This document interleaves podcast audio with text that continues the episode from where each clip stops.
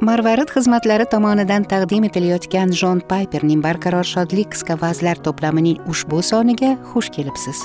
Shunga o'xshash ilhomlantiruvchi manbalardan foydalanish uchun google play do'konidan marvarid ilovasini yuklab oling yoki www marvarid org sahifasiga tashrif buyuring. Biz marvarid xizmatlarida buyuk to'lovning marvaridi ya'ni rabbimiz iso masihni hayotingizning eng buyuk xazinasi sifatida bilib olasiz deya umid qilamiz va bu uchun ibodatda bo'lamiz.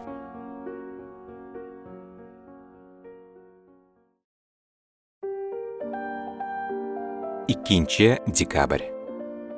Maryamning ulug'vor xudosi. Butun vujudim bilan egamni ulug'layman. Najotkorim xudodan ko'nglim shod xurram. Axir u menday arzimas bandasiga nazar soldi. Jamiki nasllar endi meni baxtli deb aytadi. Zotan qudratli xudo men uchun buyuk ishlar qildi. Muqaddasdir uning nomi. Undan qo'rqqanlarga u nasllar osha marhamat qiladi. U o'zining qudratini ko'rsatdi. Yuragi takabburlarni to'zg'itib tashladi. Hukmdorlarni taxtlaridan tushirdi. Faqirlarni esa yuksaltirdi. Ochlarni ne'matlar ila to'ydirdi. Boylarni esa quruq jo'natdi. Ota bobolarimizga bergan va'dasi bo'yicha ibrohimga uning nasliga shafqat qilishni to abad yodida tutdi. Qo'li isroilga yordam berdi. Luqo xushxabari birinchi bob 46 dan 55 gacha oyatlar. Maryam xudoning ajoyib rejasini ko'ra oldi. U butun insoniyat tarixini o'zgartirmoqchi. Barcha zamonlar uchun eng muhim bo'lgan 30 yillik davr boshlanish arafasida. Xudo biri qari va bepusht elizabet boshqasi esa yosh va bokira maryam bo'lgan noma'lum va hokisor ikki ayol bilan band. Maryam kambag'allarni sevadigan xudoning ushbu vahiysidan shunchalik ta'sirlandiki keyinchalik madhiya magnifikat nomi bilan mashhur bo'lgan qo'shiq kuyladi luqo uchun maryam va elizabet ajoyib qahramon bo'lgan.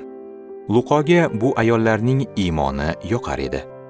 Aftidan uni eng ta'sirlantirgan va bu haqda uning xushxabarini o'qiydigan himmatli inson teofilga ma'lum qilishni istagan narsa ulug'vor egasiga o'zini bag'ishlaydigan elizabet bilan maryamning kamtarligi va hokisorligi edi.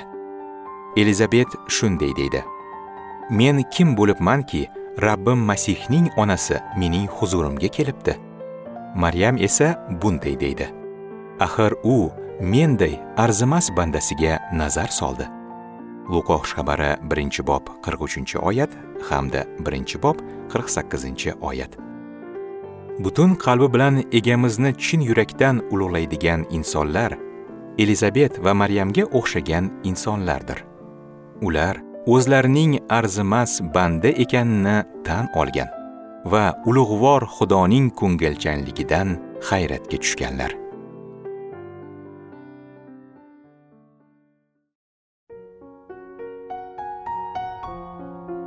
Marvarid xizmatlari tomonidan taqdim etilgan jon payperning barqaror shodlik qisqa vazlarini o'qishda bizga qo'shilganingiz uchun minnatdormiz.